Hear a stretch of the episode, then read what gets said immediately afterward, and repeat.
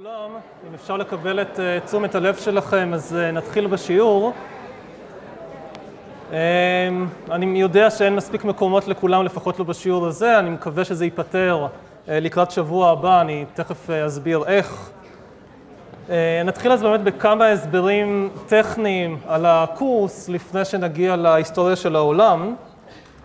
אמ, דבר ראשון אולי הכי חשוב זה שהשיעורים כל, כל השיעורים של הקורס, אה, הוחלט שהם יצולמו ויועלו ליוטיוב, אה, מה שאומר שמי שלא רוצה, אין חובת נוכחות בקורס, אין בדיקת נוכחות, זה לא חלק מהחובות של הקורס.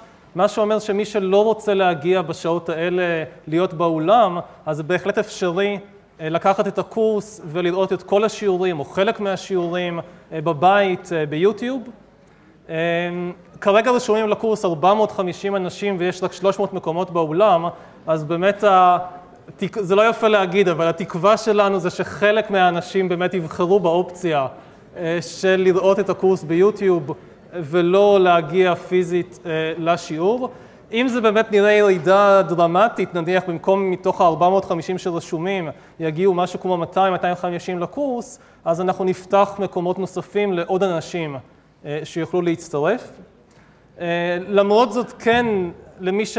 למי שזה חשוב לו, אז מאוד מומלץ כן להגיע אה, ולנכוח פיזית בשיעורים, בין השאר כי זאת תהיה ההזדמנות העיקרית אה, לשאול שאלות ולהעיר הערות. למרות שזו קבוצה מאוד מאוד גדולה, אז אני מעודד את התלמידים, את הסטודנט ואת הסטודנטיות לשאול שאלות ולהעיר הערות.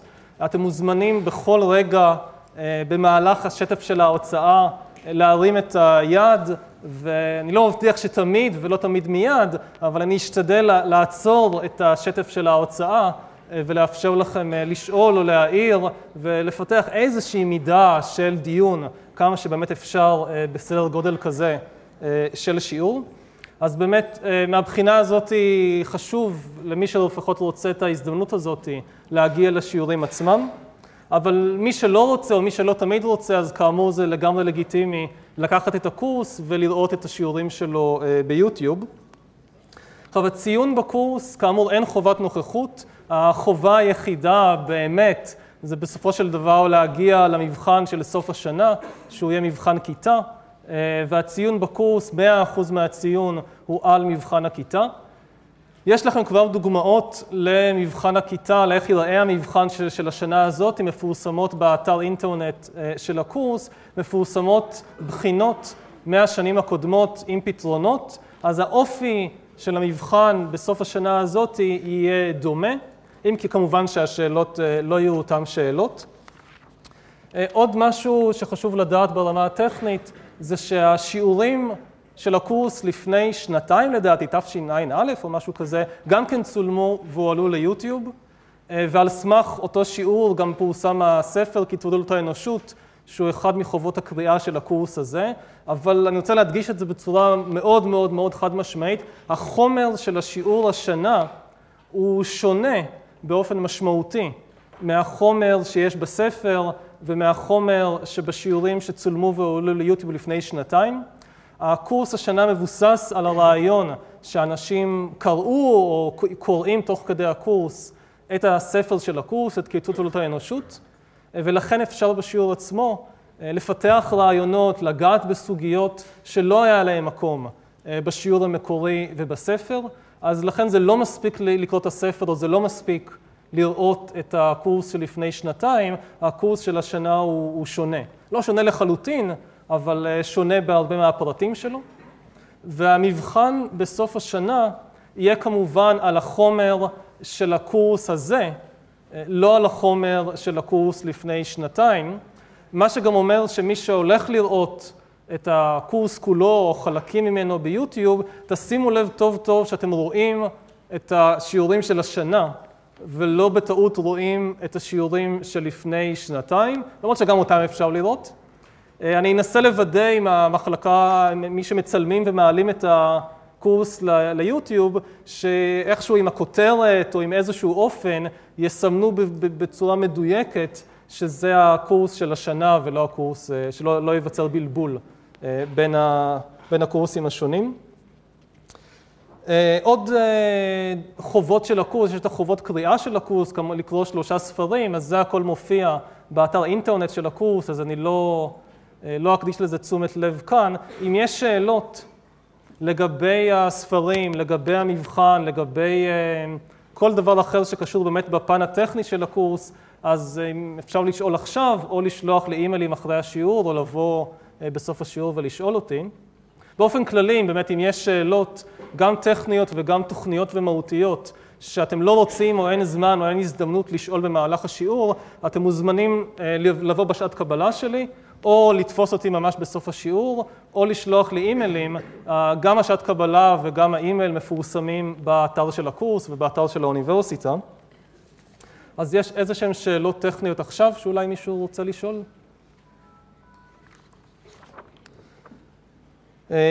אוקיי, עוד הערה טכנית אחת, זה שאני קצת מתאושש משפעת של חמישה-שישה ימים שפקדה אותי, מה שאומר שאני מתנצל אם הקורס, אם השיעור של היום יהיה מלווה ביותר שיעולים וקינוחי אף מבדרך כלל, ואם אני לא אהיה לגמרי מרוכז ומפוקס כמו שהייתי רוצה להיות. אבל אני מקווה שזה לא יחזור על עצמו בשיעורים הבאים. מה שהולך לקרות בקורס מבחינה תוכנית, אם באמת נעבור מהרמה הטכנית לרמה התוכנית, הקורס, קורס מבוא, שמיועד לתת סקירה, תמונת מסגרת כללית של כל ההיסטוריה של האנושות מאז הופעת האדם עד המאה ה-21 ב-25, 26 פגישות. אז באמת, בגלל ההיקף העצום של היריעה שמנסים לכסות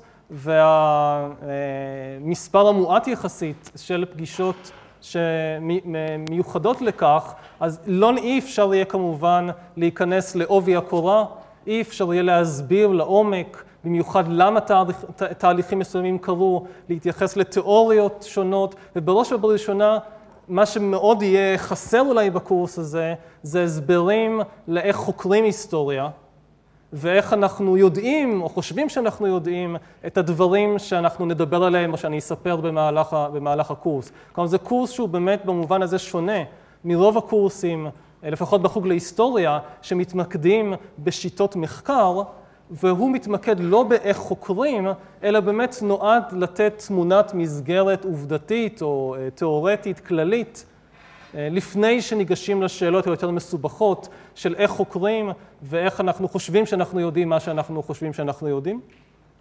אז לפחות חלק מהשאלות שנוגעות לסוגיות האלה, אני לא אנסה בכלל לענות בקורס הזה. אם אנשים מתעניינים בזה, אז יש הרבה מאוד קורסי המשך יותר מעמיקים בחוג להיסטוריה ובחוגים אחרים שמציעים או מנסים להציע תשובות על השאלות האלה. אז אם אין באמת איזה שהן עוד שאלות או הערות ראשוניות, אז פשוט נעבור להתחיל לספר את הסיפור של ההיסטוריה של האנושות, כי צריך להספיק כל כך הרבה חומר, שבאמת רוצה לנצל כל דקה שרק אפשר.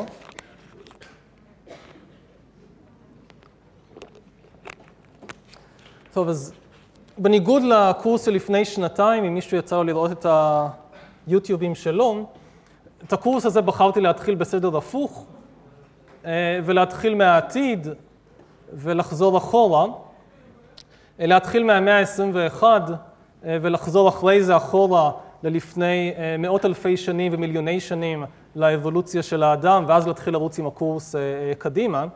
הסיבה לזה היא שבסופו של דבר, לפחות לדעתי, היסטוריה חוקרים ולומדים בשביל העתיד ולא בשביל העבר, או בשביל ההווה והעתיד ולא בשביל העבר.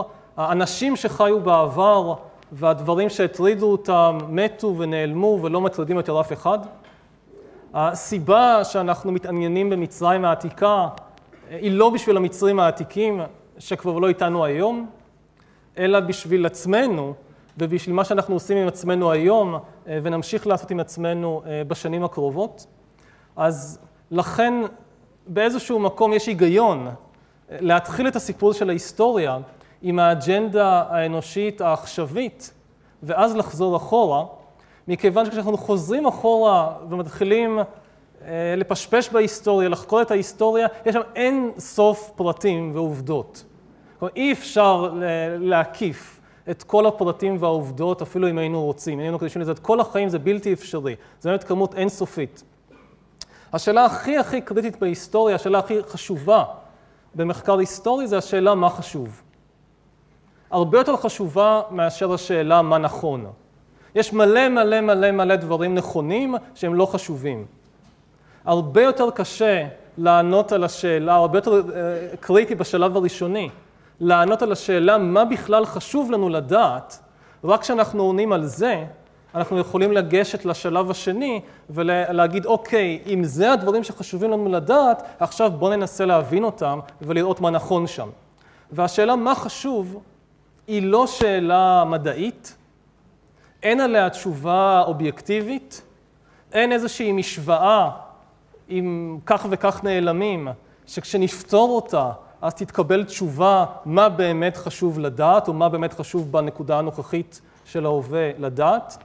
התשובה על השאלה מה חשוב היא תמיד תשובה אה, אתית, פוליטית, אה, מוסרית, שכרוכה באג'נדות, בסדר היום, בסדר העדיפויות של אנשים היום. מה שחשוב לאנשים היום לדעת, זה לא בהכרח מה שהיה חשוב להם לדעת לפני 100 או 200 שנה. ולכן הם התעניינו בדברים שונים כשהם ניגשים להסתכל אחורה על מצרים העתיקה. אחת הסיבות לזה שכל הזמן כותבים ספרי היסטוריה חדשים, ויש כמובן סיבה שמוצאים עדויות חדשות. אבל גם על דברים שלא מוצאים אף עדות חדשה, ממשיכים לכתוב ספרי היסטוריה חדשים, כי מה שמשתנה זה השאלות. צצות שאלות חדשות, דברים חדשים נהיים חשובים לבני אדם, ואז הם ניגשים לאותם מאורעות שהם כבר למדו אותם מאה אלף פעם, ומסתכלים עליהם מזווית חדשה. כי באמת השתנ... השתנו השאלות, השתנה מה שחשוב לאנשים לדעת. אז לכן בחרתי להתחיל את הקורס מהאג'נדה, מסדר היום של האנושות במאה ה-21, ולחזור אחורה, ורק אז להתחיל לחקור את מה שקרה בעבר. אז מה, מהו סדר היום של האנושות במאה ה-21? שסדר היום הכוונה זה לא למתי אוכלים ארוחת בוקר ומתי אוכלים ארוחת צהריים, אלא באמת האג'נדה, רשימת המטלות החשובות שיש לאנושות לעשות. למשל, כשאני, ביום טיפוס, יום עבודה טיפוסי שלי, כשאני קם בבוקר, אז אחרי שאני קצת מתמתח ועושה מדיטציה ואוכל ארוחת בוקר, אני הולך ופותח את המחשב, ויש על המחשב, שלי לפחות, קובץ הכי חשוב על המחשב, נקרא to do, באנגלית, לעשות, שזה רשימת כל הדברים שאני צריך לעשות בחיים, פחות או יותר, מסודרים לפי איזושהי אה, סדר של חשיבות ודחיפות, ואני פותח את זה דבר ראשון בבוקר על המחשב, לראות, אוקיי, מה, מה נמצא בראש סדר העדיפויות שאני צריך לעשות היום בבוקר להתחיל איתו. וכמו, אני יודע שאני לא הבן אדם היחיד שנוקט בשיטה הזאת, יש כל מיני, יש הרבה אנשים שנוקטים באותה שיטה, הרבה חברות עסקיות שנוקטות באותה שיטה, מדינות גם כן יש להן סדר יום משלהם, רשימת מטלות מתועדפות, מה הכי חשוב לעשות, גם על האנושות כולה. אפשר לטעון באופן מטאפורי, יש איזשהו מין חתיכת נייר כזאתי, שהיא כשהיא קמה בבוקר עם הציצה ומסתכלת מה אני צריכה לעשות עם עצמי במאה השנים הקרובות. אז כשהאנושות קמה בשחר של המאה ה-21 ומסתכלת ברשימת מטלות שלה, מה הדברים הכי הכי חשובים ברשימה? אם היינו שואלים את השאלה הזאת בכל נקודה קודמת בהיסטוריה, התשובה עליה הייתה די קלה. כי לפחות מאז המהפכה החקלאית, ואולי כבר לפני, לפחות בעשרת אלפים שנים האחרונות, סדר היום של האנושות, רשימת המטלות של האנושות, כמעט ולא השתנו, או לפחות הפריטים שבראש סדר העדיפויות לא השתנו. בראש סדר העדיפויות לפני 200 שנה, ולפני 800 שנה, ולפני 2,000 שנה, ולפני 5,000 שנה, עמדו בדיוק אותם שלושה פריטים, בלי לזוז משם, שלוש בעיות שדרשו את תשומת ליבה של האנושות, שאנשים מאות שנים ואלפי שנים ניסו לפתור ולא הצליחו, ולכן הם כל הזמן נשארו בראש סדר העדיפויות. שלושת המשימות החשובות האלה, שלושת הפריטים הראשונים בראש סדר העדיפויות, מאז ומתמיד, או לפחות מאז המהפכה החקלאית, היו בסדר יורד של חשיבות רעב, מגפות ומלחמות. זה מה שהדבר העיקרי, הכי חשוב, שהאנושות צריכה להתמודד איתו בשנת 1800 או בשנת 1200 או בשנת 700 לפני הספירה או בשנת 4000 לפני הספירה. איך מתמודדים עם הסכנה של הרעב, איך מתמודדים עם מגפות ומחלות מידבקות באופן כללי ואיך מתמודדים עם מלחמות ועם האלימות האנושית אה, באופן כללי. המסר העיקרי שאני רוצה להעביר בהוצאה הזאת, בהוצאת הפתיחה של הקורס, זה שנכון ל-2013 אפשר לומר שהאנושות סימנה וי או בתהליך של לסמן וי על שלושת הבעיות האלה. שלושת הבעיות האלה הן בתהליך של פתרון, ובאמת יורדות לפחות מראש סדר העדיפויות אה, של האנושות. והשאלה היא מה יחליף אותן בראש סדר היום, אה, באמת בפעם הראשונה מזה אלפי שנים שהשאלה הזאת עולה. של אוקיי, אם לא רעב, מגפות ומלחמות, אז מה נעשה עם עצמנו במאה השנים הקרובות, או ב-87 שנים אה, שנשארו למאה ה-21.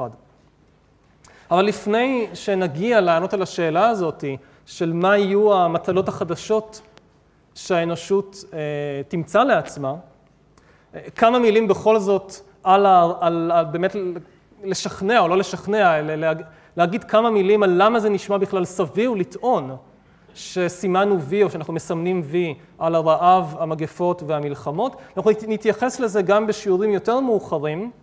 אבל זה נשמע טענה כל כך, להרבה אנשים, זה נשמע טענה כל כך שערורייתית ומקוממת, שפתרנו כבר את הבעיה של רעב, מגפות ומלחמות, שאי אפשר להשאיר את זה סתם ככה, צריך בכל זאת להגיד כמה מילים כבר בפתיחה אה, להצדיק את זה. אז נתחיל עם הסוגיה של הרעב, ההיעלמות של הרעב, אולי הבעיה מספר אחת של אה, בני אדם אה, מזה אלפי שנים. לאורך רוב ההיסטוריה, רוב בני האדם ברוב כדור הארץ סבלו משני סוגים עיקריים של עוני או של מצוקה. זה עוני חברתי ועוני ביולוגי. עכשיו, עוני חברתי זה מושג יחסי, זה מצב שבו בחברה אנושית מסוימת הזדמנויות, אפשרויות, משאבים שעומדים לרשות חלק מהאנשים בחברה נשללים מאנשים אחרים בחברה. נגיד, חלק מהאנשים בחברה יכולים להרשות לעצמם לשלוח את הילדים אה, לאוניברסיטה לעשות תואר ראשון, וחלק לא יכולים. חלק מהאנשים בחברה יש להם מכונית וחלק אין להם. חלק מהאנשים בחברה יש להם ביטוח בריאות פלטינה וחלק אין להם. חלק יכולים להרשות לעצמם לנסוע לחו"ל שלוש פעמים בשנה, וחלק לא יכולים להרשות לעצמם לנסוע לחו"ל אפילו פעם אחת. אז זה עוני חברתי. והבעיה של עוני חברתי, בגלל שהיא בעיה יחסית בין אנשים בחברה, היא כנראה בלתי פתירה.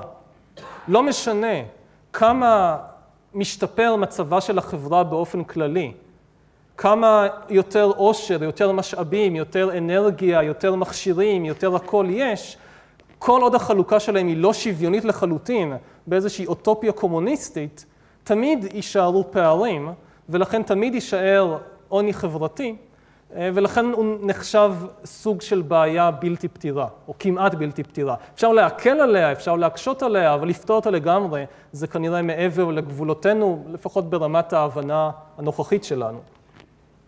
אבל בנוסף לעוני חברתי, יש עוד סוג של עוני, שהוא היה העוני היותר קריטי אולי, רוב ההיסטוריה, שזה עוני ביולוגי. בעוד שעוני חברתי הוא יחסי, והוא מוגדר ביחס לרמת החיים הממוצעת בחברה, ולכן זה משתנה כל הזמן. נגיד, קו העוני במדינת ישראל לא נשאר קבוע מאז 1948, הוא כל הזמן זז.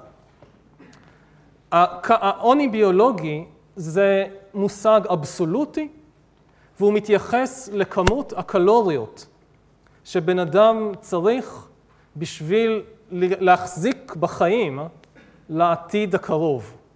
נגיד לא לשעה הקרובה, אבל כן לשבוע, שבועיים, שלושה שבועות הקרובים. כמה קלוריות אני צריך לצרוך כדי שאני לא אמות מרעב ומקור. עכשיו, פה יש באמת הגדרה שמשתנה קצת, זה תלוי כמובן בני כמה אתם ומה המשקל שלכם, אבל בגדול יש פה קו אבסולוטי, נמדד במונחים ביולוגיים, שלא השתנה כמעט בכלל אה, לאורך רוב ההיסטוריה. עכשיו, רוב ההיסטוריה, רוב האנשים חיו ממש על, על סף קו העוני הביולוגי. על סף הקו, שאם אתם יורדים מתחתיו, אין לכם מספיק קלוריות כדי להמשיך ולשרוד. מה שאמר שמבחינת חיי היומיום של האדם הממוצע לפני 400 שנה או 4,000 שנה, די בטעות אישית קטנה שלכם. החלטתם אה, לזרוע את השדה ביום הלא נכון ובא שיטפון והרס את כל מה שעשיתם, או די באיזשהו חוסר מזל מקומי, נגיד איזה מפולת שלגים שפגעה דווקא בכפר שלכם, כדי להביא לזה שאתם והמשפחה שלכם תמותו ברעב. גם ברמה הקולקטיבית, זה שרוב האוכלוסייה חיה מאוד מאוד קרוב לקו העוני הביולוגי, המשמעות הייתה שגם ברמה הקולקטיבית די בטעות קולקטיבית אחת קטנה, או בחוסר מזל קולקטיבי, כמו למשל בצורת, או נגיד משבר פוליטי, כדי להביא למוות של אחוזים גדולים מהאוכלוסייה מרעב ומקור ומהמחלות שנלוות אה, לרעב. למשל, מצב שכיח בהיסטוריה זה, אה, נגיד יש בצורת, וכתוצאה מהבצורת, היבוא, או להפך שיטפון, וכתוצאה מהבצורת או מהשיטפון אין מספיק יבול, ובשנה שאחרי זה חמישה אחוזים מהאוכלוסייה מתים ברעב. אתם קוראים כרוניקות מימי הביניים, או קוראים אה, כתבים ממסופוטמיה הקדומה, או קוראים את התנ"ך, וזה חזון נפרץ, שבאמת יש בצורת, ופשוט אחוזים מתוך האוכלוסייה מתים ברעב. עכשיו, היום זה כבר לא המצב. בעשורים האחרונים, שיפורים שנדבר עליהם בשיעורים יותר מתקדמים, אה, בכל מיני תחומים של מדע וטכנולוגיה, חקלאות, כלכלה, הביאו לכך שנפרסו רשתות ביטחון שמגנות על בני אדם גם ברמה האישית, מפני טעויות וביש מזל אישי, וגם ברמה הקולקטיבית, מפני טעויות וביש מזל קולקטיבי. זאת אומרת, בן אדם היום שנגיד איבד את פרנסתו, ברוב המדינות בעולם זה לא גזר דין מוות ברעב, כמו שזה היה לפני 400 שנה או 4,000 שנה. וגם ברמה הקולקטיבית, אפילו אסון טבע גדול או אפילו מלחמה, יש עדיין פה ושם מקומות בעולם, בעיקר באפריקה, שכן יש מוות המוני ברעב, אבל זה כבר היוצא מן הכלל שמעיד על הכלל, זה כבר לא הכלל. ברוב המכריע של כדור הארץ, לא רק בעולם הראשון, אלא גם בחלקים גדולים של העולם השלישי, גם בדרום אמריקה, גם בהודו, גם בסין, שהיו בעבר מוקדים לרעבים המוניים שהרגו מיליונים, זה מאוד מאוד נדיר שמספרים גדולים של בני אדם ימותו ברעב, וברוב מדינות העולם אף אחד או כמעט אף אחד, כבר לא מת מרעב. יש עדיין בעיות חמורות שקשורות בעוני, שמביאות אה, למחלות ולפגיעה בבריאות באלף ואחת צורות, ובסופו של דבר גם זה מתבטא במוות. אבל מה שדיברו לפני 400 שנה או לפני 200 שנה של מוות ברעב, פשוט אין לי מה לאכול, שבוע אין לי מה לאכול, שבועיים אין לי מה לאכול, שלושה שבועות אין לי מה לאכול ואני מת, זה כבר לא קורה יש עדיין כמה מקומות בעולם שזה כן קורה, אבל ברוב המכריע של העולם זה כבר לא קורה. אנחנו ברוב העולם זה כבר אפילו לא, כמעט ולא, אי אפשר לדמיין את זה. נגיד הרעיון שיהיה חורף קשה בישראל, תהיה בצורת. וכתוצאה מזה חמישה אחוזים מאוכלוסיית ישראל ימותו ברעב בשנה הקרובה, הוא בלתי מתקבל על הדעת. זאת אומרת, חמישה אחוזים מאוכלוסיית ישראל זה 350 אלף ישראלים. אתם מסוגלים להעלות בדמיונכם סיטואציה שבה כתוצאה מזה שיש חורף קשה, או כתוצאה מזה שהממשלה קיבלה החלטה כלכלית שגויה להעלות את הריבית או לא יודע מה, ויש משבר כלכלי, כתוצאה מזה 350 אלף ישראלים פשוט מתים ברעב? לא שיש תזונה פחות טובה וזה מביא לעלייה של מחלות מסוג כזה ואחר שבסופו של דבר גם גורמות למוות, אלא מוות ישיר ברעב, כפי שהיה מאוד מאוד נפוץ רוב ההיסטוריה, זה תסריט שהוא כבר נמצא איפשהו מחוץ לגבולות הדמיון ולאופק האפשרויות שלנו. אז זה בעיה אחת שדי ירדה, או נמצאת בתהליך של ירידה מסדר היום של האנושות, הבעיה של העוני הביולוגי או הרעב. הבעיה השנייה הגדולה שנמצאת בתהליך של ירידה אה, מעל סדר היום האנושי, זה ההיעלמות של המגפות ושל המחלות המדבקות באופן כללי. מאז המהפכה החקלאית, ונדבר בהמשך על למה דווקא מאז, אה, גלים, האנושות סבלה משתי בעיות מאוד רציניות, בעיה אחת שקשורות בבריאות, בעיה אחת זה מחלות מדבקות כרוניות, בעיה שנייה זה גלים של מגפות מאוד מאוד גדולות. הדוגמה הכי מפורסמת אבל לא יוצאת דופן זה המוות השחור, שיוצא איפשהו מאזור סין כנראה, באמצע המאה ה-14, בשנות ה-30 של המאה ה-14, ותוך תקופה של בערך עשר שנים המגפה הזאת שוטפת את כל אירו-אסיה מהאוקיינוס השקט עד לאוקיינוס האטלנטי, ומחסלת רבע, שליש, פחות או יותר, מהאוכלוסייה האנושית אה, בכל האזור האדיר הזה, אה, שבין נגיד יפן לבין בריטניה. כשבאזורים נקודתיים התמותה הגיעה ל-50% ואפילו יותר. וזו הדוגמה הכי מפורסמת, אבל ממש לא היחידה. זה חוזר על עצמו שוב ושוב ושוב, שבאמת גלים של מגפות המוניות מחסלים בתוך פרק זמן שלפחות באופן נקודתי, בעיר או במדינה מסוימת, יכול להיות שבועות או חודשים ספורים, מחסלים חמישה אחוזים, עשרה אחוזים, עשרים אחוזים מהאוכלוסייה. בנוסף לגלים הגדולים האלה של מגפות גדולות, יש גם גלים יותר קטנים בלתי פוסקים של מחלות מידבקות, מה שאנחנו קוראים להם היום מחלות הילדות. מחלות ילדות כי הם תקפו, עדיין תוקפים בעיקר ילדים. זה מכיוון שאלה מחלות ששוב, הן באות שוב ושוב בגלים קטנים, ומי שכבר נתקף פעם קודמת פיתח חסינות אליהן, אז לכן בגל הנוכחי מי שבעיקר יסבול מהמחלה זה מי שלא היה פה בפעם הקודמת, שזה הילדים.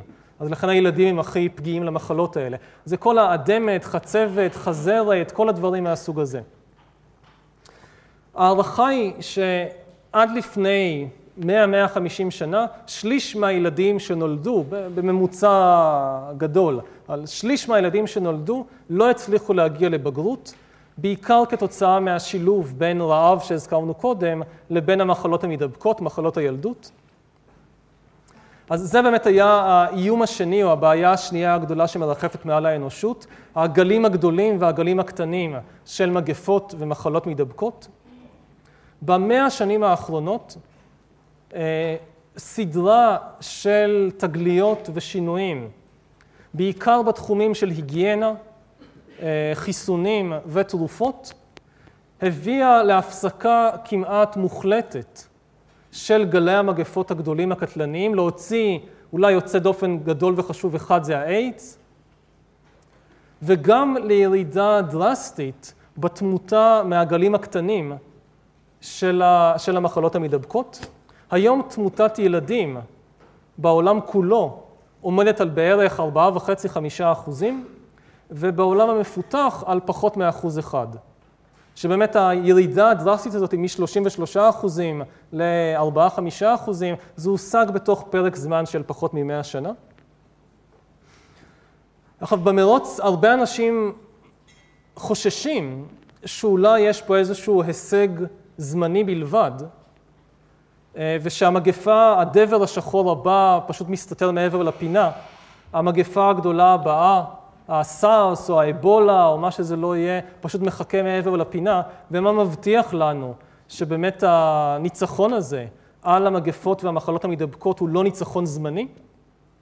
אז אי אפשר להבטיח את זה כמובן, זאת אומרת, זה לא, אין פה תעודת ביטוח מאף אחד, אבל יש סיבה טובה לחשוב שבמרוץ חימוש הזה, בין הרפואה לבין החיידקים, הרופאים רצים יותר מהר.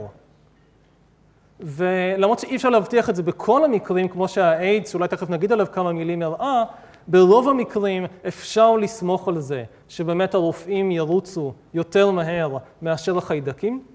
הסיבה לזה זה שמגפות חדשות או מחלות מידבקות חדשות או וריאציות חדשות על, על מחלות ישנות מופיעים בעיקר כתוצאה מתהליך של ברירה טבעית בין מוטציות, בין וריאציות של אה, חיידקים ושל אה, אה, וירוסים שקיימים בשטח.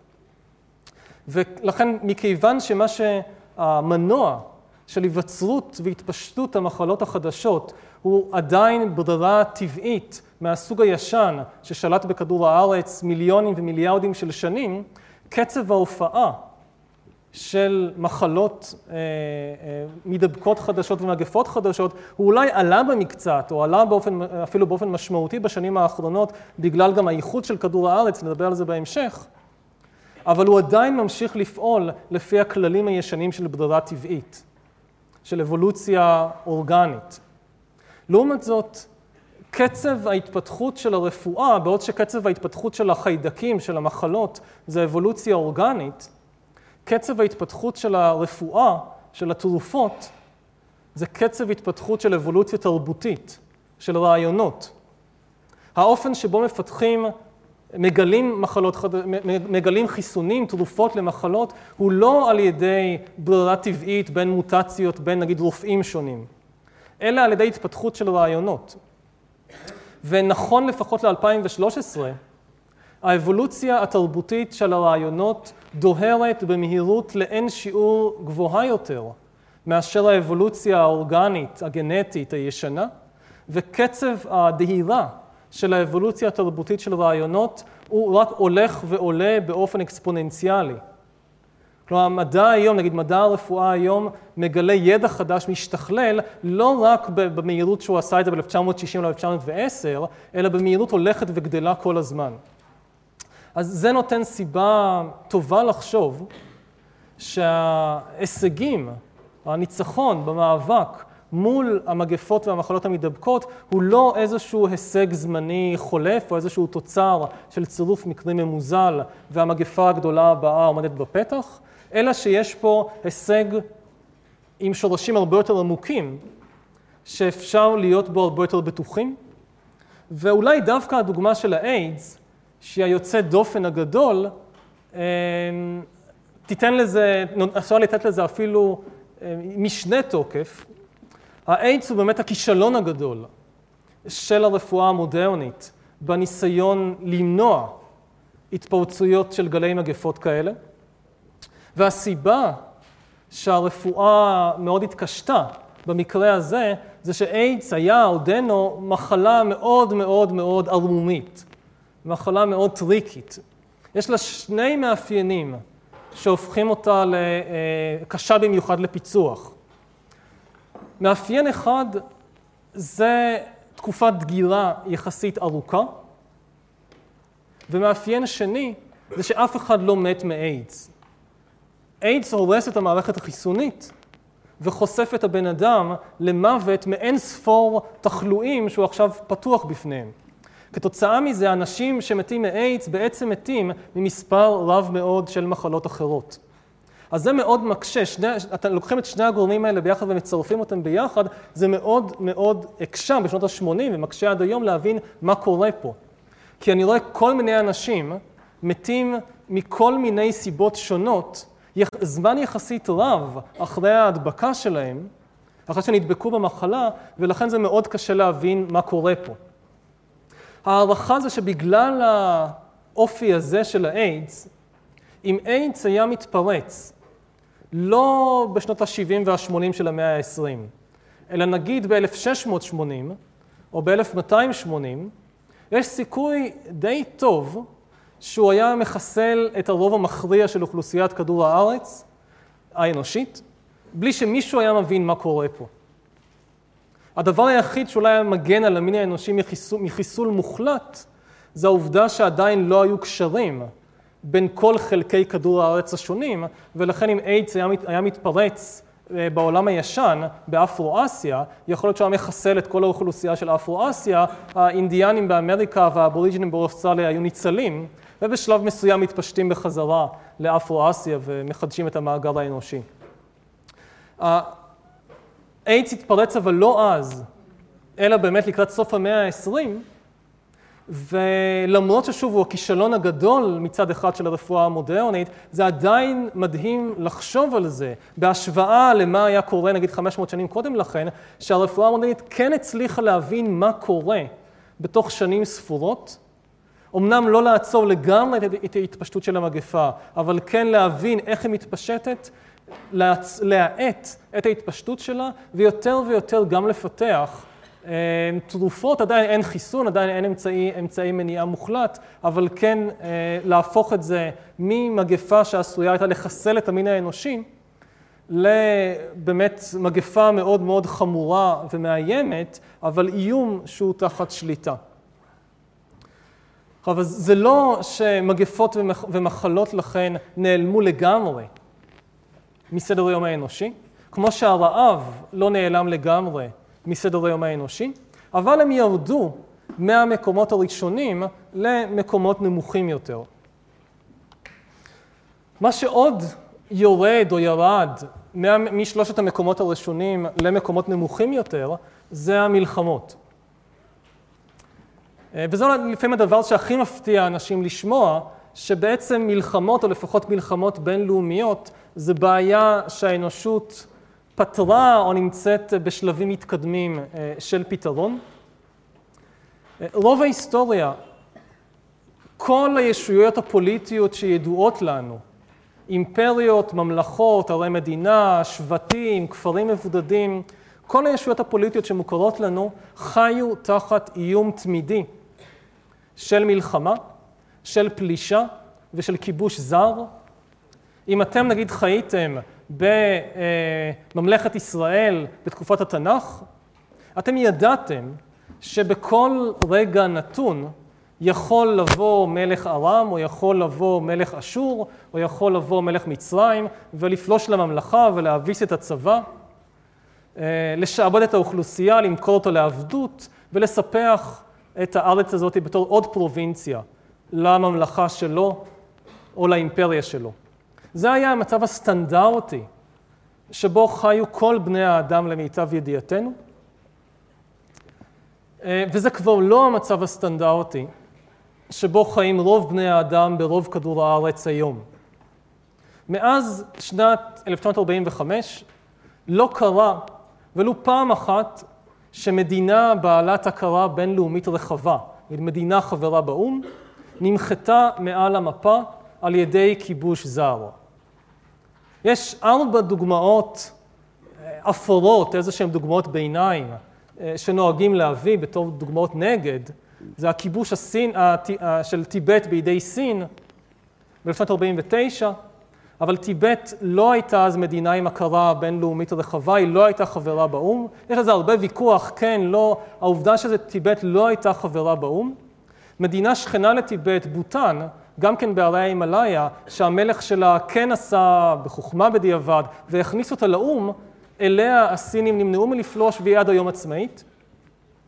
הדוגמת האפורה השנייה זה הכיבוש של כווית בידי עיראק ב-1990, ששם כן הייתה פלישה של מדינה אחת למדינה שנייה, עם ניסיון למחות אותה מעל המפה, ניסיון שהצליח לכמה חודשים, אבל אז הייתה התגייסות של קואליציה בינלאומית מאוד רחבה, שהעיפה את סדאם חוסיין החוצה מכווית, והחזירה את העצמאות לכווית. עוד שתי דוגמאות ביניים, זה הכיבוש של דרום וייטנאם על ידי צפון וייטנאם, והכיבוש של דרום תימן על ידי צפון תימן, אבל בשני המקרים מדובר במדינות שההכרה הבינלאומית בעצמאות שלהם הייתה מפוקפקת, וזה יותר בבחינת מלחמת אזרחים ארוכה, שהסתיימה באיחוד המדינה, מאשר באמת כיבוש של מדינה אחת על ידי שנייה. אבל אפילו אם נחשיב את כל הארבע הדוגמאות האלה פנימה, זה עדיין הישג מדהים, שבכמעט 70 שנה, מהסיטואציה, מהמצב הסטנדרטי של האנושות רוב ההיסטוריה, שהאיום בכיבוש זר הוא לחם חוקם, זה הלחם והחמאה של הפוליטיקה ושל החיי יום-יום בכל כדור הארץ, זה הפך להיות משהו שקורה ארבע פעמים ב-70 שנה. גם מלחמות בינלאומיות בהיקפים יותר מוגבלים, למרות שהן קורות יותר, הן קורות הרבה הרבה פחות. גם מלחמות בינלאומיות שהמטרה שלהן זה לא למחות מעל המפה מדינה שלמה, אלא לקרוא נתחים ממנה ולספח נניח כמה מחוזות מתוכה, כמה פרובינציות מתוכה, ששוב, זה היה סטנדרט רוב ההיסטוריה. תפתחו כל כרוניקה מימי הביניים, כל ספר היסטוריה מסין העתיקה, זה כל מה שמתעסקים איתו כל הזמן. זה רק איך המלך הזה פלש לממלכה של המלך הזה וכבש את המחוז הזה, ובשנה הבאה קרה הפוך. אז גם מלחמות מהסוג הזה הפכו להיות מאוד נדירות בשבעים שנים האחרונות, ומה שמעניין זה שהן הפכו להיות מאוד נדירות גם כשאנשים שומעים את זה, הרבה פעמים חושבים, טוב, זה ייחודי אולי לאירופה הדמוקרטית, השבעה, העשירה. אבל זה לא נכון, זה מאפיין את הרוב המכריע של האזורים בעולם. בדרום אמריקה, שזה לא אזור שבדרך כלל מצלצל לאנשים בראש, היום אולי כבר יותר כן, אבל רוב, עד לפני זמן קצר, כשדיברו על אמריקה הלטינית, מה שקפץ לאנשים לראש זה לא שלום ואחווה, אלא לא רוצה להעליב אף אחד, אבל מה שקפץ יותר לאנשים לראש זה איזושהי רפובליקת בננות עם חונטה של גנרלים שמעלימים אנשים באמצע הלילה. אז העובדה היא שהחונטות של הגנרלים האלה כבר 130 שנה עושות הרבה מאוד הפיכות והרבה מאוד מלחמות אזרחים והרבה מאוד רציחות פנימיות, אבל מלחמות בינלאומיות הם לא עושים הגנרלים האלה. אז מאז 1884, שזה סוף המלחמה הפציפית, איזושהי מלחמה גדולה בדרום אמריקה שאז הייתה. מאז 1884, שזה כמה יוצא, 130 שנה, היו בסך הכל שלוש מלחמות בינלאומיות רציניות בדרום אמריקה, שתיים מתוכן בין מדינות דרום אמריקאיות אחת לשנייה. אחת זה אה, פרגוואי נגד בוליביה ב-35, 36, משהו כזה, מלחמת צ'אקו, והשנייה פרו אקוודור ב-40-41. ועוד מלחמה אחת עם גורם חיצוני, זה מלחמת פוקלנד, ארגנטינה נגד בריטניה ב-1982. אז גם באזור הזה, ששוב, הוא לא קופץ לראש בתור אזור בהכרח של שלום ואחווה, בסך הכל שלוש דוגמאות ב-130 שנה. גם אם נתקרב יותר אל האזור שלנו, העולם הערבי, מעט אנשים יודעים את זה, אבל העובדה היא שמאז שמדינות ערב קיבלו את העצמאות שלהן עם נסיגת האימפריות האירופאיות מהמזרח התיכון, קרה רק פעם אחת ויחידה שמדינה ערבית אחת פלשה למדינה ערבית שכנה או אחרת בניסיון לכבוש אותה או לכבוש חלק גדול ממנה, וזו שוב הפלישה העיראקית לכווית. היו המון הפיכות, המון מלחמות אזרחים, המון מעורבות של אחת בענייני השנייה, סוריה בלבנון, מצרים בתימן וכן הלאה, אבל פלישה, נגיד מצרית ללוב, לכבוש את לוב, או פלישה סעודית לירדן, לכבוש את ירדן, לא קרה, קרה פעם אחת. אם מרחיבים את הסטטיסטיקה לכל העולם המוסלמי, אז יש עוד דוגמה אחת בולטת לעין שקופצת, שזה מלחמת איראן-עיראק. שוב פעם, אותו בן אדם, סדאם חוסיין, אם היו מחסלים אותו, זה היה מוריד את שתי הדוגמאות האלה, אבל לא נורא שיהיה גם הם בפנים. אז מלחמת איראן-עיראק, אבל הדוגמה היחידה הנוספת שמצטרפת, בכל המרחב המוסלמי הגדול, מאינדונזיה עד מרוקו, מאז שהמדינות המוסלמיות מקבלות את העצמאות שלהן, שוב, עם ההתמוטטות של האימפריות האירופאיות, אין עוד דוגמאות למדינה מוסלמית אחת שפולשת לשטח של מדינה מוסלמית אחרת בניסיון לכבוש אותה או לכבוש חלק גדול ממנה. יש הרבה כל מיני תקריות גבול, ושוב, יש מלחמת אזרחים אצל אחת, אז השנייה מתערבת וכן הלאה, אבל לא הייתה מלחמת איראן-טורקיה, או מלחמת אינדונזיה-מלזיה, כשהמלזים פולשים לאינדונזיה בלנסות לכבוש את סומטרה, או משהו מהסוג הזה. לא קרה. אז באמת העולם ב-70 שנים, ב שנים האחרונות, לפחות ברמה של מלחמות בינלאומיות, הוא בתקופת אה, שלום חסרת תקדים. אבל הרבה אנשים שהם שומעים את זה, אז גם כן אומרים, טוב, אבל אולי זה זמני. האם משהו באמת יסודי השתנה כאן אצל האנושות, או שזה איזשהו גל חולף של מזל טוב. ומביאים דוגמאות קודמות מההיסטוריה לתקופות שלום, שנמשכו לפעמים עשרות שנים, ושתמיד הסתיימו באיזושהי מלחמה גדולה. נגיד הדוגמה הנגדית הכי חביבה למבקרים זה השלום היחסי, שהיה באירופה בין 1871 ל-1914, והסתיים במלחמת העולם הראשונה. אז שברנו את השיא של השלום ההוא, היום זה כבר 70 שנה ולא 40 שנה, אבל מה מבטיח שב-2014 לא תהיה מלחמת עולם שלישית? אז כן.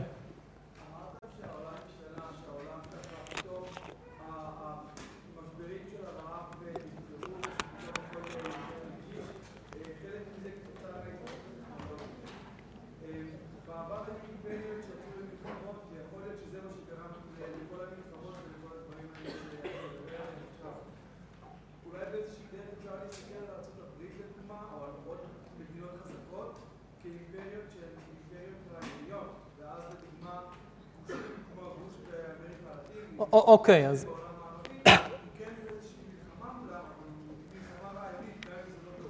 אוקיי, אז uh, יש שאלה לגבי, אולי פשוט השתנתה ההגדרה למלחמה. אולי היום מלחמה היא מלחמה רעיונית, אולי היום מלחמה זה מלחמה עסקית, כמו בין גוגל לפייסבוק, דברים כאלה. אפשר לשחק עם המילים, ואז כמובן שמתקבלות תוצאות אחרות. אבל מל... בוא נגיד ככה, אם, אם האנושות הצליחה לעבור ממצב של מלחמה שבה מתים אנשים, למלחמה שבה רק מתים רעיונות, אז כבר עשינו משהו גדול. או שבה רק מתים חברות עסקיות, אז כבר עשינו משהו גדול. המלחמה שנעלם, שנעלמה, או שבתהליך של היעלמות, זה המלחמה מהסוג, הייתם לוקחים נניח את uh, סרגון הכובש, מייסד האימפריה הראשונה בהיסטוריה, האימפריה האכדית, לפני 2250 שנה, והייתם עושים לו טיול במכונת זמן, ומקפיצים אותו אלפיים שנה קדימה, לראות את קרב קאנה בין הרומאים לחניבעל. אז סרגון היה מתפעל נורא מהכלי נשק החדשים ומהפילים שיש לחניבעל ומהחרבות שיש לרומאים, אבל לא היה מזהה שזה מלחמה. הוא אומר, כן, זה מלחמה, זה היה כמו אצלי. הייתם לוקחים אותו ואולי גם מוסיפים את חניבעל לטיול המאורגן, נוסעים עוד אלף שנים קדימה, מגיעים נגיד למסעות הצלב, לריצ'רד לב וארי נגד צלאח א-דין. והייתם שואלים את החבר'ה במכונת זמן, איך זה נראה לכם? אז הם אומרים, מדהים, יש להם פרשים על סוסים, עם שריון, איזה יופי. אבל היום מזהים שזה מלחמה. נוסעים עוד כמה מאות שנים קדימה, מגיעים נגיד למלחמת נפול, למלחמות נפוליאון, רואים את קרב ווטרלו. אז כבר הם היו לא, לא, ממש משתוממים על ההמצאות המדהימות של תותחים ורובים, איזה יופי, איזה דברים מדהימים יש, יש לנפוליאון שלא היו לנו. אבל הם עדיין היו מזהים שזה מלחמה. אז אם הייתם נוסעים עוד קדימה ומגיעים למלחמת העולם השנייה, לקרב סטלינגרד, אז אולי הם כבר היו פחות מבינים מה קורה שם, ולמה כולם מתחבאים בתוך חורים באדמה, ואיפה כל ההסתערויות פרשים, אבל הם עדיין היו מזהים שזה מלחמה. הייתם עכשיו נוסעים היום ומראים להם את המלחמה הווירטואלית בין סין לארה"ב, הם כבר לא היו מזהים שזה מלחמה. זאת אומרת, בין שומר הקדומה, בין מסופוטמיה הקדומה, לבין נגיד היטלר, או, או אפילו מלחמות כמו מלחמת וייטנאם, או מלחמת יום כיפור, היה הבנה די ברורה, אחידה, של מה זה מלחמה, או המודל השליט של מלחמה. תמיד היו מודלים שונים, אבל היה מודל שליט וברור של מה זה מלחמה. המודל הזה, זה מה שנעלם. ובוואקום שנשאר, כשנעלם המודל השליט של מלחמה, אז כל מיני דברים אחרים באים ואומרים, טוב, אנחנו המלחמה החדשה. אז זה יכול להיות טרור, וזה יכול להיות מלחמות וירטואליות באינטרנט, וזה יכול להיות מלחמות סחר, אז אומרים, טוב, זה המלחמות החדשות. אבל זה איפשהו לשחק במילים. המלחמה שהטרידה בני אדם אלפי שנים, כמו המלחמות של חניבעל ונפוליאון, זה הדבר אה, שנעלם. עכשיו שוב, אנשים אומרים זה לא בהכרח נעלם, זה שיש תקופה שזה לא, אה, שזה יצטמצם, מה מבטיח שזה לא יחזור מחדש? שוב, כמו במקרה של אירופה, בין 1871 ל-1914, שאחרי 40 שנה של שלום יחסי, התפרצה מלחמה גדולה חדשה. אי אפשר להבטיח את זה, כמו שאי אפשר להבטיח חד משמעית שלא תפרוץ מגפה איומה ונוראה שהרפואה לא תדע להתמודד איתה. אבל יש סיבות טובות להאמין שההיעלמות של המלחמות מהסוג הישן היא היעלמות אה, קבועה או מהותית ולא אה, איזשהו משהו סטטיסטי שתכף הם יחזרו. וזה מכיוון שאולי במקום לדבר על המילה מלחמה, נדבר על המילה שלום, שיש הבדל מהותי בין השלום ששורר היום בעולם לשלום ששרר בעולם כל, כל הפעמים הקודמות שהיה שלום קודם לכן, כי יש שתי משמעויות שונות מאוד למילה שלום. משמעות אחת של המילה שלום זה פשוט היעדר מלחמה. כל מצב שבו בפועל אין כרגע מלחמה, זה שלום. כל תקופות השלום, או כמעט כל תקופות השלום הקודמות בהיסטוריה, לזה הייתה הכוונה כשדיברו על שלום. כשצרפת וגרמניה היו בשלום בשנת 1913, הכוונה הייתה שהם לא במלחמה. אבל יש למילה שלום עוד משמעות. המשמעות השנייה של המילה שלום זה שמלחמה היא פשוט בלתי מתקבלת על הדעת, היא בלתי אפשרית. היא מחוץ לאופק האפשרויות. זה שלום, שלום מסוג כזה אף פעם לא היה בהיסטוריה עד היום. זה השלום החדש. זאת אומרת, באמת לכל אורך ההיסטוריה היה איזשהו ממש חוק ברזל, חוק הג'ונגל של הפוליטיקה הבינלאומית, חוק מתמטי, שקבע שלכל שתי ישויות פוליטיות סמוכות קיים תסריט סביר שהם יהיו במלחמה בתוך שנה מהיום. אם צרפת וגרמניה היו בשלום ב-1913, היה תסריט סביר שתפרוץ מלחמה, זאת אומרת סביר במובן שהוא מתקבל על הדעת, וצבאות וממשלות וחברות עסקיות מתכוננות אליו, לוקחות אותו בחשבון. היה תסריט סביר שתפרוץ מלחמה בשנה הקרובה. אם ספרטה ואתונה היו בשלום אחת עם השנייה ביוון הקלאסית, היה, תס... היה תמיד תסריט סביר שתוך שנה הם יהיו במלחמה. יקרה כזה, יקרה כזה, משהו יקרה ויהיו במלחמה. אם ממלכת ישראל וממלכת ארם בתקופת התנ"ך היו בשלום באיזושהי תקופה, תמיד היה תסריט מתקבל על הדעת שיקרה איזה משהו ובתוך שנה הם יהיו במלחמה. זה היה המצב של כל השלומים הקודמים בהיסטוריה. היום חוק הג'ונגל הזה לא תקף יותר, הוא נשבר עבור לא כל המדינות, אבל עבור רוב המדינות בכדור הארץ, ונדבר על זה יותר בהרחבה באחד השיעורים הבאים, עבור רוב המדינות היום בכדור הארץ אין שום תסריט סביר שעשוי להוביל לפריצה של מלחמה ביניהן בשנה הקרובה. אז לא, זה לא נכון לכולן, בין ישראל לאיראן יש תסריט סביר למלחמה בשנה הקרובה, בין אתיופיה לאריתריאה יש תסריט סביר למלחמה בשנה הקרובה. אבל בין צרפת לגרמניה אין שום תסריט מתקבל על הדעת למלחמה בשנה הקרובה, וגם לא בין ספרד לפורטוגל, וגם לא בין ברזיל לארגנטינה, וגם לא בין סין ליפן, וגם לא בין רוב המדינות האחרות בכדור הארץ. ושוב, במלחמה הכוונה זה לא לאיזשהו אה, סיור של משמר הגבול הברזילאי יורה כמה יריות על הסיור של משמר הגבול הארגנטינאי, אלא דיוויזיות טנקים ברזילאיות שועטות בדרך לכבוש את בואנוס איירס. תסריט מהסוג הזה הוא פשוט בלתי מתקבל על הדעת בשנת 2014, והוא בלתי מתקבל על הדעת, לא רק על הדעת שלי, אלא גם של המטכ"ל הברזילאי, כלומר, אין לצבא הברזילאי, למיטב ידיעתנו, שום תוכניות מגירה מה קורה אם הממשלה מורה לי לכבוש את ארגנטינה בשנה הקרובה, איך אנחנו עושים את זה. כי זה כל כך בלתי מתקבל על הדעת שהממשלה הברזילאית בשנה הקרובה תורה לצבא שלה לכבוש את ארגנטינה, שהצבא לא טורח להתכונן לזה. ובאותו אופן, כשדנים בתקציב המדינה הברזילאי לשנה הקרובה, לא קם שר הביטחון ואומר, רגע, ומה אם נצטרך לכבוש את ארגנטינה? אז צריך לשים בצד רזרבות למקרה שנצטרך לכבוש את ארגנטינה. אז זה לא קורה. כלומר, כי זה לא מתקבל על הדעת שברזיל וארגנטינה יהיו במלחמה רצינית תוך שנה מהיום. עוד עשר שנה, עוד שלושים שנה, עוד חמישים שנה, מי יודע. אבל זה פעם ראשונה בהיסטוריה שאפשר לומר במידה רבה מאוד של ודאות שבין רוב המדינות בכדור הארץ אין תסריט מתקבל על הדעת שיכול להביא למלחמה ביניהן. ונקודה אחרונה לסיום באמת של הסיפור הזה של ההיעלמות של המלחמות, להסתכל קצת על מספרים, כדי שזה לא יישמע הזוי לגמרי, כמה אנשים מתים ממלחמות. אז מתוך תמותה עולמית בראשית המאה ה-21 של קרוב ל-60 מיליון בני אדם בשנה, זה מה שמתים בממוצע בראשית המאה ה-21 כל שנה. 170, 180 אלף בני אדם מתים בממוצע ממלחמות.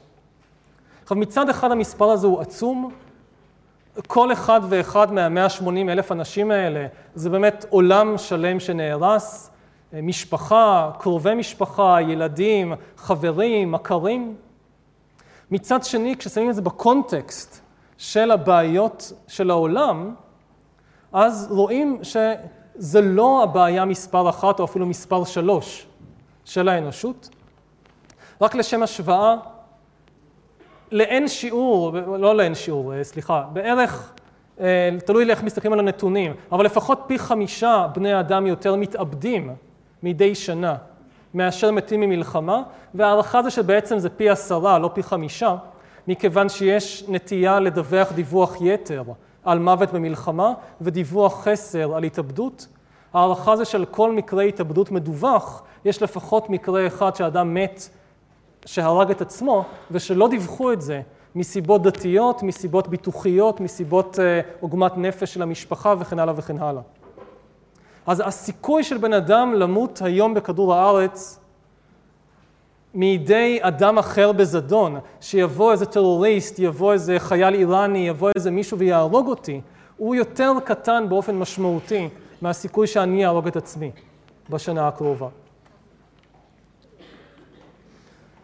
אוקיי, אז זה היו כמה מילים שלקחו את רוב השיעור על אה, למה יש סיבות טובות לחשוב שרעב, מגפות ומלחמות, שהיו הבעיות הגדולות של האנושות, מיד, שהיו הבעיות הגדולות של האנושות רוב ההיסטוריה, אה, לא שהן נעלמות לגמרי וגמרנו איתן, אבל הן יורדות ממקומן בתור שלושת הבעיות החשובות ביותר למקומות, לא יודע, 9, 11 ו-17.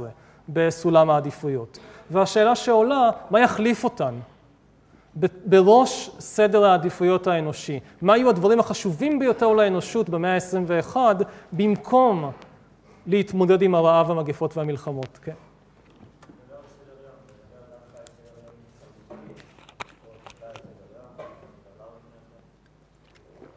Um, השאלה, סדר יום הכוונה לסדר יום הישרדותי או סדר יום מאיזה בחינה? זאת הייתה השאלה.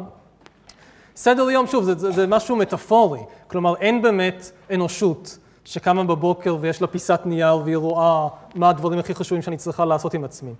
אלא זה ניסיון להסתכל עם עוף הציפור על המצב של המין האנושי היום, ועל המצב שלו, שוב, לא לשבוע הקרוב, אלא לעשרות השנים הקרובות. ולשאול את עצמנו מה הדברים שהכי יטרידו בני אדם, הכי יטרידו ממשלות, הכי יטרידו אה, מדענים, הכי יטרידו משוררים, הכי יטרידו יוצרי קולנוע, מבחינת מה, איזה בעיות אנחנו צריכים להבין ולפתור. שזה לאו דווקא בעיות הישרדותיות, זה יכול להיות בעיות מכל מיני סוגים.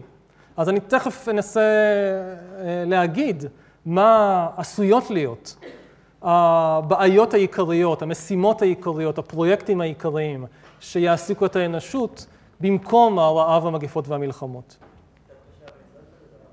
מה קצת קשה?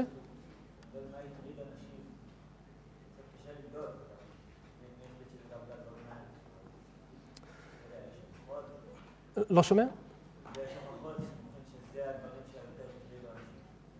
אתה מדבר על העבר. השאלה זה איך מודדים, מה, איך אנחנו יודעים מה באמת יטריד אנשים. אין, אין, אני לא יכול להציג לך פה רשימת סקרי דעת קהל מהמאה ה-12, שמה שהכי יטריד אנשים זה דווקא רעב, מגפות ומלחמות, אה, ואולי זו הזדמנות טובה להגיד משהו כללי לגבי השיעור, במיוחד אולי לאנשים שנמצאים פה גם ממדעי הטבע, זה שיעור היסטוריה, אה, לא נגיד פיזיקה או מתמטיקה או כימיה. אה, והיסטוריה, להבנתי, ב, אה, על הציר של המדעים, שנמצא נגיד איפשהו, על הציר שבין מדע מדויק לבין ספרות, היסטוריה נמצאת איפשהו באמצע. אם, אני חושב קצת יותר קרובה עדיין למדע מאשר לספרות, אבל הרבה יותר קרובה לקוטב של הספרות מאשר פיזיקה. להרבה מהדברים שאני אגיד, אין דרך להוכיח אותם עם, אה, לפחות להרבה מהדברים, לא לגבי הרבה מהעובדות, העובדות כן יש לנו את העובדות כן יש לנו הרבה פעמים עדויות מאוד מאוד ודאיות לגבי העובדות. אנחנו, יש לנו מסמכים, יש עדויות ארכיאולוגיות, יש יותר ויותר עדויות גנטיות וכן הלאה. אבל היסטוריה זה לא איסוף של עדויות מהעבר והצגה שלהן. היסטוריה זה הניסיון לקחת את העדויות מהעבר ולבנות בהם איזשהו סיפור קוהרנטי, בעל משמעות ובעל מסרים.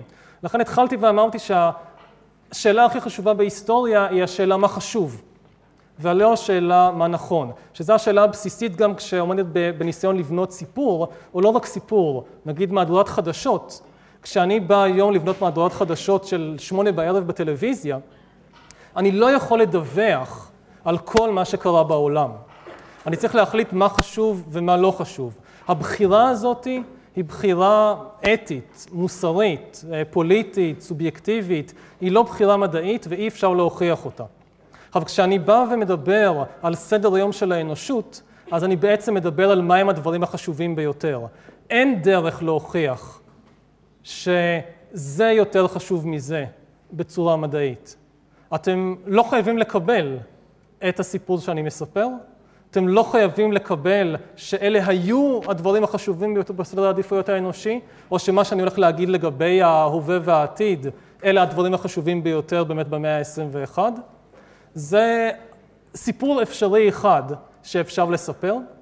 עכשיו, זה לא אה, ספרות בדיונית, מכיוון שזה כן, בתור היסטוריה, אמור להיות מבוסס על עובדות. אבל העובדות לא יכולות להכריע מי הן העובדות החשובות והלא חשובות. אז אני מקווה שזה ענה על השאלה. אוקיי, אז באמת, מה, מה היו הדברים החשובים של המאה ה-21? שוב, זה לא, אה, מה שאני הולך להגיד זה הצעה למחשבה. אה, אי אפשר, בטח לגבי העתיד, לא כל ש... לא, לא, גם לגבי העבר זה קשה, לא כל שכן לגבי העתיד, אי אפשר להוכיח את זה, אבל זה איזושהי הצעה למחשבה שגם תעמוד בבסיס של הקורס. כאמור, עוד איזושהי הערה חשובה בסוגריים לשיעור ראשון, המטרה העיקרית של הקורס, מעבר לתת לכם תמונת מסגרת רחבה של ההיסטוריה, היא אה, לעורר סקרנות, לעורר מחשבה, לעורר שאלות. זה קורס שאני מקווה שבסוף שלו יש סימן שאלה ולא סימן קריאה. כלומר, זה קורס שאתם יוצאים ממנו עם הרבה מאוד שאלות שאני מקווה שיהיו מטרידות ומסקרנות לדעת עליהן יותר. זה לא קורס שיוצאים איתו, שיוצאים ממנו עם סדרה של תשובות חד משמעיות, שזה התשובה לשאלות ואפשר לסגור את הספר וללכת הביתה. ולכן גם באמת להרבה מה... מהדברים שאני אומר, הם לא יהיו מקובלים לא רק על כל הקהילה המדעית, אלא בטח שלא יהיו מקובלים אפילו על כל ההיסטוריונים, או אפילו על כל ההיסטוריונים מהחוג להיסטוריה. תיתנו לעשרה היסטוריונים שונים ללמד את הקורס הזה, תקבלו עשרה קורסים שונים. טוב, זה לא אומר שהכל הולך, זה לא איזשהו רדיקליזם פוסט-מודרני, כי לא הכל הולך, יש עובדות. כן יש להיסטוריה מימד מדעי פוזיטיביסטי, שזה העובדות שמגיעות כאמור ממסמכים, מארכיונים, מעדויות ארכיאולוגיות, מעדויות גנטיות וכן הלאה. אבל השאלה הקריטית בהיסטוריה זה איך אני מדביק את העובדות האלה אחת לשנייה, איך אני תובע מהן סיפור, ומה אני בוחר לספר ומה אני בוחר להשאיר בצד. זה בעצם הבחירה הכי קשה, כי אי אפשר לספר הכל. והבחירה מה, אני, מה לספר ומה להשאיר בצד, שוב, אין דרך להצדיק אותה אה, בצורה פוזיטיביסטית, אובייקטיבית. אוקיי, אז נחזור לשאלה שלה לפרק, בכל זאת להגיד עליה כמה מילים עוד אה, בשיעור הזה. מה כן נעשה עם עצמנו במאה ה-21? מה כן יטריד את האנושות במאה ה-21? אז דבר אחד מאוד ברור, אבל עדיין צריך להזכיר אותו, זה להגן על ההישגים שכבר הושגו. כלומר, ההתגברות על הרעב, המחלות והמלחמות, זה טוב ויפה, צריך להבטיח שהם לא ירימו את הראש מחדש. אז זה כמובן ימשיך ולהטריד הרבה מאוד אנשים ומדענים וממשלות וכן הלאה. דבר שני, בעיה שחדשה, או חדשה בחשיבותה, שהולכת ועולה לראש סדר העדיפויות, זה להגן על ההישגים של האנושות מפני האנושות בעצמה. או מפני הכוח הגדל של האנושות בעצמה. היום האיום הגדול ביותר להתפרצות מחודשת של רעב, מחלות ומגפות, אה, רעב, מחלות ומלחמות, מגיע בעצם מהכוח של המין האנושי עצמו. הכוח של המין האנושי שהשיג עבורנו באמת את השפע האדיר הזה ואת השגשוג ואת השלום, עשה את זה תוך כדי הפרה גוברת והולכת של שיווי המשקל האקולוגי בכדור הארץ, ויותר ויותר יש סכנה שההפרה הזאת חוזרת כמו בומרנג ומאיימת על השגשוג ועל הקיום של המין האנושי עצמו. וכשאנשים מדמיינים איך הרעב יכול לחזור, איך המלחמות יכולות לחזור, אז אולי תסריט האימה מספר אחד זה איזושהי פשוט שואה אקולוגית. נגיד התחממות גלובלית שתביא להעמסה של הכתבים, עלייה של האוקיינוסים, הצפה של שטחים אדירים ותוהו ובוהו, כלכלי ופוליטי. אז דבר אחד שבאמת יהיה במקום מאוד גבוה, כנראה, כבר נמצא בסדר העדיפות האנושי חדש, זה להגן על, להגן על האנושות מפני הפרה מוגזמת של שיווי המשקל האקולוגי, האקולוגי בכדור הארץ, שזה משהו שעד לפני זמן קצר האנושות כמעט לא התעסקה איתו. וזה משהו שבאמת ישוקף אה, בקורס, בשיעורים הבאים, בכך שתהיה הרבה התעסקות בשאלות של אקולוגיה ושיווי משקל, משקל אקולוגי בהיסטוריה. עוד מטרה מרכזית שעשויה להיות לאנושות במאה ה-21, זה להגן לא רק על עצמה מפני הערעור של המערכת האקולוגית, אלא להגן גם על יתר החברים, או לפחות על חלק מהחברים האחרים במערכת האקולוגית, מפני הסכנות שהמין האנושי עצמו מביא. אמ, המצב, מצב האוכלוסייה בכדור הארץ היום, זה שאם אתם לוקחים את כל בני האדם, את כל ההומו ספיינסים בכדור הארץ, ושוקלים אותם ביחד על משקל ענקי, המחט של המשקל תראה 300 מיליון טון. זה 7 מיליארד בני אדם, כפול בערך 40 וקצת קילו. זה גם ילדים, גם תינוקות, גם זקנים, גם גדולים, גם קטנים, 40 וקצת קילו. זה יוצא בערך 300 מיליון טון של בני אדם יש היום בכדור הארץ. תיקחו את כל חיות משק הבית המבויתות, שמשועבדות לצרכים של האדם, כל הפרות והחזירים והכבשים וכן הלאה, ותשקלו אותן ביחד, זה 700 מיליון טון. תיקחו עכשיו את כל חיות הבר הגדולות שנשארו בכל כדור הארץ, בכל היבשות ובכל האוקיינוסים. את הלוויתנים ואת הפינגווינים ואת הדגי טונה ואת התנינים ואת האריות והזברות והג'ירפות וכולם ביחד ותשקלו אותם, אף אחד לא יודע בדיוק כמה זה יהיה, אבל מעריכים שזה בין 40 מיליון, 60 מיליון, גג 100 מיליון טון. זה מה שנשאר מהאוכלוסייה של חיות הבר בכדור הארץ. כלומר, כבר היום ב-2013, יותר מ-90% מהביומאסה של יצורים גדולים, זאת אומרת שסופרים פלנקטון וחיידקים זה נראה אחרת, אבל לפחות שסופרים רק יצורים גדולים, אה, מגודל של, אני יודע, ציפור ומעלה או עכבר ומעלה, אז למעלה מ-90% מהביומאסה בכדור הארץ זה בני אדם והחיות המשועבדות שלהן. מעולם חיות הבר כבר נשאר מעט מאוד. ניתן אולי עוד כמה מספרים אה, להבהיר במה מדובר. אה, יש היום בעולם, נגיד הספרי ילדים, התוכניות בטלוויזיה, עוד מלאים באריות וג'ירפות וזברות והיפופוטמים וכן הלאה, אבל נשאר מהם מעט מעט מאוד. נגיד, יש היום בעולם בסך הכל 80 אלף ג'ירפות אה, בהשוואה למיליארד וחצי פרות מבויתות. אה, יש היום בעולם 200 אלף זאבים פראיים בהשוואה ל-400 מיליון כלבים מבויתים. יש היום בעולם אה, בערך 200 אלף שימפנזים, תלוי איך סופרים, כולל את אלה שבמעבדות או לא כולל את אלה שבמעבדות וכן הלאה, אבל נניח 200 אלף שימפנזים בתור מספר גג בהשוואה לשבעה מיליארד ספיינסים. ההערכה זה שבקצב הנוכחי, עד 2100, מחצית מהמינים שיש היום בכדור הארץ יכחדו. אז למרות שהאנושות לא חייבת את זה בשביל ההישרדות שלה, יכול להיות שעוד מטרה מרכזית של האנושות במאה ה-21 תהיה להגן על יתר החברים במערכת האקולוגית מפני הכוח של האנושות עצמה. ושוב, גם זה יבוא לידי ביטוי בבחירה של הנושאים בשיעורים הבאים, שהרבה מהם יעסקו לא רק במערכת האקולוגית באופן כללי, אלא באופן ספציפי ביחסים בין בני אדם לבין בעלי חיים אחרים. כן. למה מה?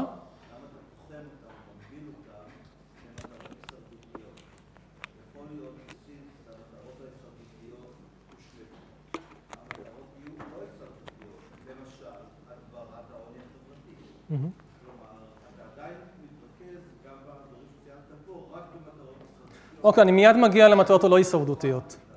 אז אני מיד, בדיוק, זו הנקודה הבאה שרציתי להעלות, שעד עכשיו דיברתי הכל על מטרות שליליות, שליליות במובן של למנוע מהדברים להידרדר, או אולי הגדרה באמת יותר טובה, מטרות הישרדותיות. מה עוד האנושות תעשה עם עצמה? איזה פרויקטים יצירתיים, חיוביים, שוב, חיוביים לא במובן שהם טובים, אלא יצירתיים ליצור משהו חדש, להתקדם, ולא רק לעצור אה, נסיגות, עשויים לצוץ ולעלות ולעמוד במרכז במאה ה-21, אז זו באמת השאלה שאליה רציתי להקדיש את רוב השיעור, אני מניח שנדבר על זה בעיקר אה, בשיעור הבא, אבל יש לנו עוד 20 דקות, אז בכל זאת נתחיל בזה. אז הפרויקטים החדשים של המאה ה-21, אה, לפי פרשנות מסוימת, שאתם לא חייבים לקבל, אבל היא תעמוד בבסיס שגם הרבה מהדברים שנדבר עליהם בשיעורים הבאים, יש שלושה פרויקטים חדשים, גרנדיוזיים, אה, באמת יצירתיים, שנכון להיום נראה שהאנושות הולכת לקראתם. נראה שהיא הולכת לקראתם כי היא כבר מתחילה לעשות צעדים משמעותיים מאוד אה, בפרויקטים האלה. הפרויקט הראשון, אה, פרויקט גילגמש, זה להביס את הזקנה והמוות אה, ולתת לבני האדם, או לפחות לחלק מביניהם, את המפתח לחיי נצח ונעורי נצח, שזה גם כן סוג של מטרה הישרדותית, אבל כבר מסוג אחר אה, מאשר העסיק את האנושות רוב ההיסטוריה.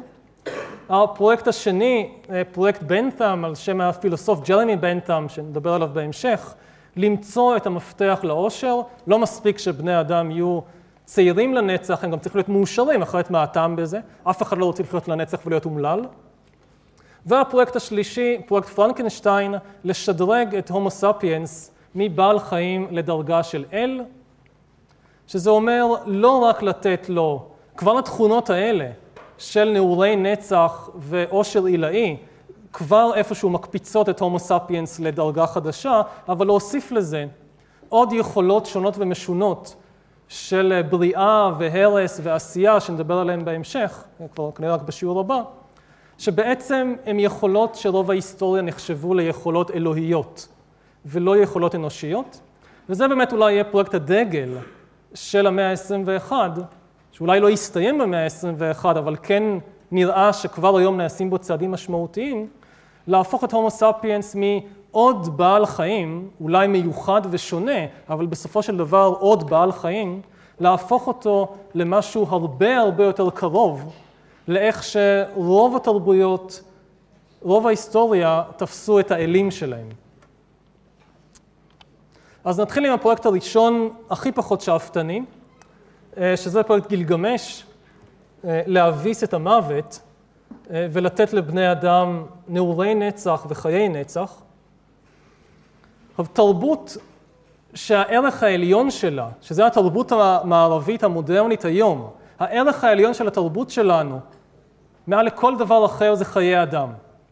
אין דבר חשוב יותר מאשר חיי אדם. הזכות הראשונה, הזכות לחיים. והזכות לחיים בשום מקום לא מוגבלת בזמן. לא כתוב באף הצהרת או מגילת זכויות אדם שלכל אדם יש זכות לחיים עד גיל 80 או עד גיל 90. זה לא מוגבל בזמן. תרבות שלא מכירה שום דבר חשוב יותר מאשר חיי אדם, היא תרבות שנדחפת כמעט בעל כורחה למלחמת חורמה נגד המוות, וזאת התרבות שלנו היום. תסתכלו מסביב, אנחנו נמצאים במלחמת חורמה נגד המוות.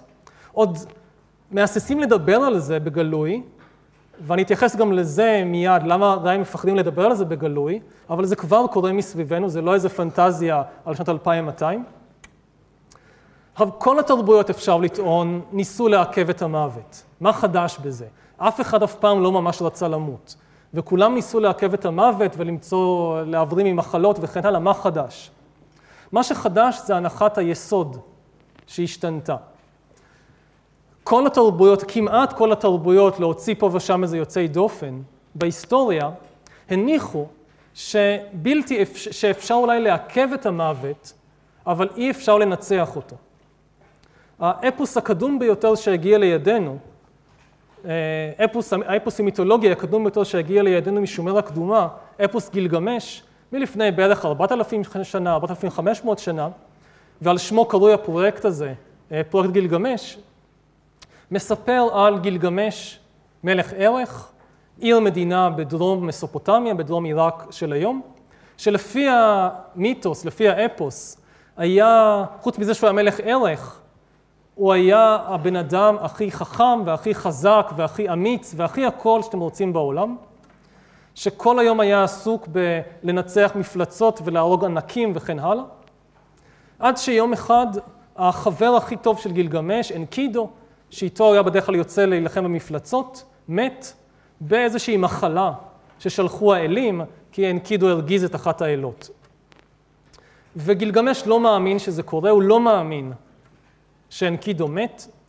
הוא לוקח את הגופה של חברו הטוב, משכיב אותה על איזה מין מיטת הפריון כזאת בארמון, ויושב לידה, ולא נותן שיקחו אותה לקבורה או לשרפה או מה שלא היו עושים עם הגופה אז. כי הוא לא מאמין שהוא מת, וישב לידו שבוע ימים, עד שאחרי שבוע הוא רואה תולעים מתחילות ליפול מתוך הנחיריים של אנקידו, כי תולעים אכלו אותו. הוא היה גבייה. ובאותו רגע אוחזת תלגמש אימה נוראה, לא לגבי הגורל של אנקידו, אלא לגבי הגורל של עצמו. כי הוא מבין שמה שקרה לאנקידו זה בדיוק מה שהולך לקרות לו. למרות שהוא מלך ערך, למרות שהוא הבן אדם הכי חזק והכי אמיץ והכי יפה והכי מוכשר והכי הכל, גם הוא הולך למות ולהיות גבייה ותולעים יאכלו אותה.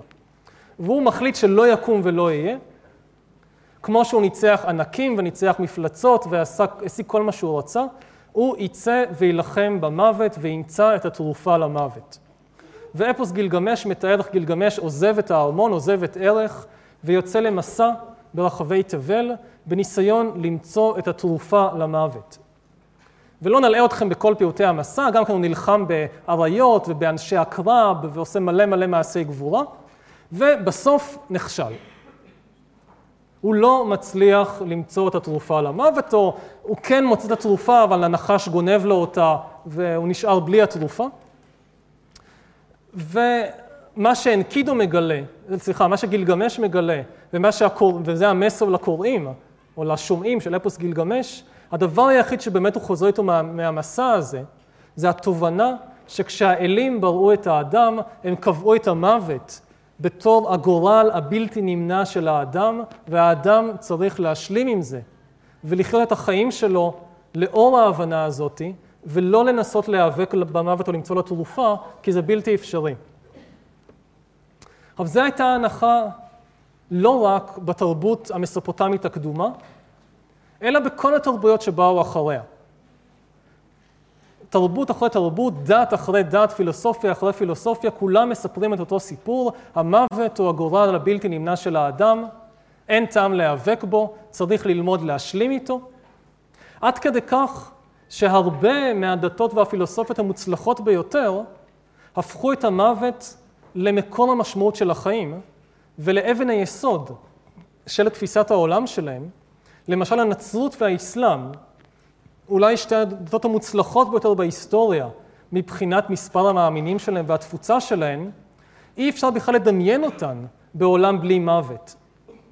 זאת אומרת, אם אין מוות, אין נצרות ואין אסלאם. כי אין, זאת אומרת, אי אפשר להגיד למאמינים שאחרי שתמות תגיע לגן עדן או לגיהנום לפי, לפי המעשים שלך אם אתה לא מת.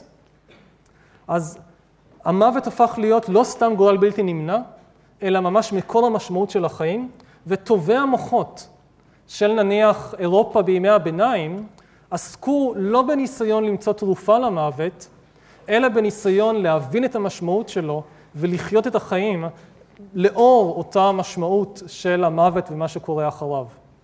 אוקיי?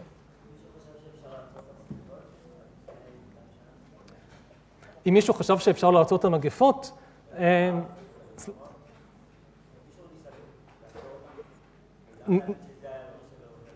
סליחה? לא הבנתי. תראה, אם אתה לא רוצה לקבל את הטיעון שלי שמגפות היו חשובות, אתה לא חייב. אני, אני, זה לא יהיה חלק מהמבחן של סוף השנה, שמי שלא מסמן את התשובה שאני רוצה, אז ירד לו על זה ציון. שוב, זה, זה לא, אני לא, אין, זה לא עובדה שאפשר להוכיח אותה חד משמעית.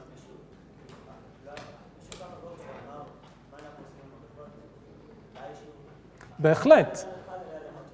היה עיסוק מאוד, לא הצליחו לפתור את המגפות, זה לא אומר שלא ניסו להתעסק איתן. ההבדל בין מגפות לבין מוות, זה שמגפה זה משהו שלפעמים יש אותו, ומשהו שלפעמים אין אותו. אז אפשר להעלות בדמיונך מצב, נניח אתה חי באירופה במאה ה-14, ובא המוות השחור ומחסל חצי מהעיר, אתה יודע שזה לא מצב שקורה כל הזמן. אז יש רופא שאומר זה בגלל זה. בא הכומר ואומר, זה בגלל שהייתם חוטאים וצריכים להקים כנסייה חדשה. מנסים לעשות דברים. המוות הוא סיפור אחר. המוות זה היה לאורך כל ההיסטוריה חלק בלתי פוסק מהחיים של כל החברות, ולכן הרעיון שאפשר לפתור אותו ולחסל אותו לגמרי, זה היה רעיון שהרוב המכריע של התרבויות והדתות והפילוסופיות דחו אותו, במידה רבה של צדק, כי אף אחד לא ידע מה אפשר לעשות. עכשיו, התרבות המודרנית, או מה שקורה היום, לא מקבלת יותר את הגישה שאפיינה את התרבויות והפילוסופיות והדתות המסורתיות. בשביל התרבות המדעית, המודרנית, של ראשית המאה ה-21, אין דבר כזה בעיה בלתי פתירה. יש כל בעיה היא בסופו של דבר בעיה טכנית, ולכל בעיה טכנית יש פתרון טכני. יש בעיות טכניות שאנחנו כרגע עדיין לא יודעים איך לפתור אותן, כי אין לנו את הידע הדרוש. אבל מה שאנחנו צריכים לעשות זה לא לקבל את הדין ולהגיד, טוב, זה הגורל, אי אפשר לעשות כלום, אלא למצוא את הידע הדרוש כדי לפתור את הבעיה הטכנית. אז זה נכון לגבי מגפות, שאנחנו אולי לא יודעים עדיין מהו החיסון לאיידס, אבל אנחנו עובדים על זה. זה נכון לגבי רעב, שאנחנו אולי לא יודעים עדיין איך להוציא יבול פי חמש מחלקת חיטה, אבל אנחנו עובדים על זה. וזה נכון גם לגבי מלחמות. אנחנו אולי לא יודעים עדיין איך להעלים לגמרי את המלחמות, אבל ממשיכים לחקור וממשיכים לבדוק. אותו דבר נכון גם לגבי הסוגיה של המוות, מיד. התפיסה היא יותר ויותר שהמוות גם הוא, הוא לא גזירת גורל, אלא הוא בעיה טכנית. אמ, איך אנשים מתים בעצם? אולי נתחיל משם. איך אנשים מתים? בתפיסה המיתולוגית, שלפעמים רואים עדיין בסיוטי הוליווד, כשמגיע הרגל של בן אדם למות, מופיע מלאך המוות לידו, באמצע היכולת החגיגה הכי גדולה, פתאום מופיע מלאך המוות, נוגע בבן אדם בכתף ואומר בוא אחריי. וככה מגיע המוות. עכשיו האמת היא, לפחות לפי החבר'ה בפקולטה לרפואה, שלא ככה אנשים מתים. אנשים תמיד מתים מסיבה טכנית, שאפשר לבודד ולהגיד זה היה זה. יש בן אדם שמת כי נסתם העורק הראשי ולא הגיע חמצן למוח. יש בן אדם שמת כי שריר הלב הפסיק לפעום. יש בן אדם שמת כי התפשטו חיידקים מסוכנים בכליה והכליה הפסיקה לתפקד וכן הלאה ולכן הגוף קרס, המערכות בגוף קרסו. אנשים תמיד מתים מסיבה טכנית ולכל בעיה טכנית קיים באופן עקרוני לפחות פתרון טכני גם אם אנחנו עדיין לא יודעים אותו. אם נסתם העורק הראשי אפשר להכניס איזה בלון כזה פנימה ולנפח אותו ולפתוח את הסתימה בעורק. אם השריר הלב הפסיק לפעום, אפשר לתת איזה מכת חשמל והוא יחזור לפעולה, או להזריק תרופה והוא יחזור לפעולה, או אם שום דבר לא עובד, אפשר להשתיל לב חדש. או תרומת לב, או אם אין תרומת לב, אז אנחנו נייצר לב ביוני, או נגדל לב מתאי גזע ונשתיל. אנחנו עדיין אולי לא יודעים איך לגדל לב מתאי גזע, אבל שוב, זה חסר לנו הידע הטכני הדרוש, אין, פה, אין שם איזשהו מכשול בלתי עביר. יותר ויותר באמת היום, או נגיד את זה אחרת, עדיין רוב הרופאים ורוב המדענים במדעי החיים לא ידברו במונחים האלה. זאת אומרת, זה עדיין יחסית נדיר לשמוע שיבוא מישהו מהפקולטה לרפואה ויגיד, דוגרי, מה שאנחנו מנסים לעשות זה לחסל את המוות. ולתת לאנשים נעורי נצח וחרי נצח, כי גם זה בעייתי עדיין מבחינה דתית ואידיאולוגית, זה יישמע מאוד מאוד מאוד מקומם, וגם זה בעייתי מכיוון שהמטרה היא עדיין קצת רחוקה מדי. זאת אומרת, עדיף לא לטפח ציפיות למשהו שרוב הסיכויים שלא נוכל להגשים אותו ב-20, 30, 40 שנים הקרובות. אבל יש יותר אנשים בפקולטאות האלה או במקומות האלה שכבר כן מדברים בגלוי על כך שהמטרה האמיתית זה לא רק, נגיד, רוב הרופאים, נגיד מהדור הישן, יגידו אנחנו לא מנסים לחסל את המוות, אלא לרפא סרטן, לרפא אלצהיימר, לרפא דמנציה, לרפא שחפת, לרפא איידס, לרפא אוטם שריר הלב. עכשיו, זה לא נגמר, כלומר, לא סביר שאחרי שירפאו את הסרטן והאלצהיימר והדמנציה, ואנשים ימותו ממשהו אחר, אז הרופאים יגידו, טוב, זה כבר אנחנו לא מטפל בזה. בזה אנחנו כבר ניתן להם למות. ותמיד חייבים איזושהי סיבה למות ממנה. ואם אתם מרפאים את כל, הס... אתם פותרים את כל הדברים הטכניים שבהם אנשים מתים, אז אין מוות. אז יותר ויותר היום כן נשמעים קולות שמדברים בגלוי על כך שפרויקט הדגל אולי של המהפכה המדעית זה הפרויקט לנצח את המוות, שעבור תרבות שהערך העליון שלה זה ערך החיים, זה א' ב', זה ברור מאליו. אם הערך העליון של תרבות הוא ערך החיים, אז הפרויקט מספר אחת של התרבות אמור להיות הפרויקט להביס את המוות. וזה מה שאנחנו היום פחות או יותר מתחילים לראות קורם עור וגידים. עכשיו, זה הולך אחורה מאות שנים. המאבק במוות לא, לא התחיל היום, הרפואה לא התחילה היום. אבל היום זה מגיע למצב שבו זה עובר ממצב אה, של משהו מתחת לשטיח, שעושים אותו, אבל לא מדברים עליו, למצב שבו כבר כן מדברים עליו בצורה יותר ויותר גלויה. ועוד מעניין לציין שברמה האידיאולוגית, כבר לפני 100 ו-200 שנה, רוב האידיאולוגיות החשובות של העולם המודרני כבר סימנו את המוות בתור בעיה טכנית בלבד, שאין לה חשיבות אה, פילוסופית או אידיאולוגית אמיתית. בעוד שדתות מסורתיות, כמו נצרות, כמו אסלאם, כמו בודהיזם, כמו קונפוציאניזם, המוות מככב שם, ובמיוחד מה שקורה אחרי המוות, מאז המאה ה-18, האידיאולוגיות הגדולות והחשובות של האנושות, אם זה ליברליזם, אם זה מרקסיזם, אם זה פמיניזם, אם זה קפיטליזם, מבחינתם אין שום דבר אחרי המוות. כל מה שיש זה החיים. המוות עצמו הוא בעיה טכנית מצערת, שצריך לפתור אותה כמיטב יכולתנו, אבל אין לו ולמה שקורה אחריו מקום חשוב באידיאולוגיה. מה קורה לקומוניסט אחרי שהוא מת, או מה קורה לפמיניסטית אחרי שהיא מתה, אלה לא שאלות שבכלל מעניינות אה, הוגי דעות מרקסיסטים או פמיניסטים. זאת אומרת, כי באמת המוות הופך להיות בעיה טכנית, שזה מאוד מאוד מאוד חשובה, אבל הוא איבד את המשמעויות הערכיות שפעם היו לו, לטובת הערך העליון של התרבות הנוכחית, שזה ערך החיים.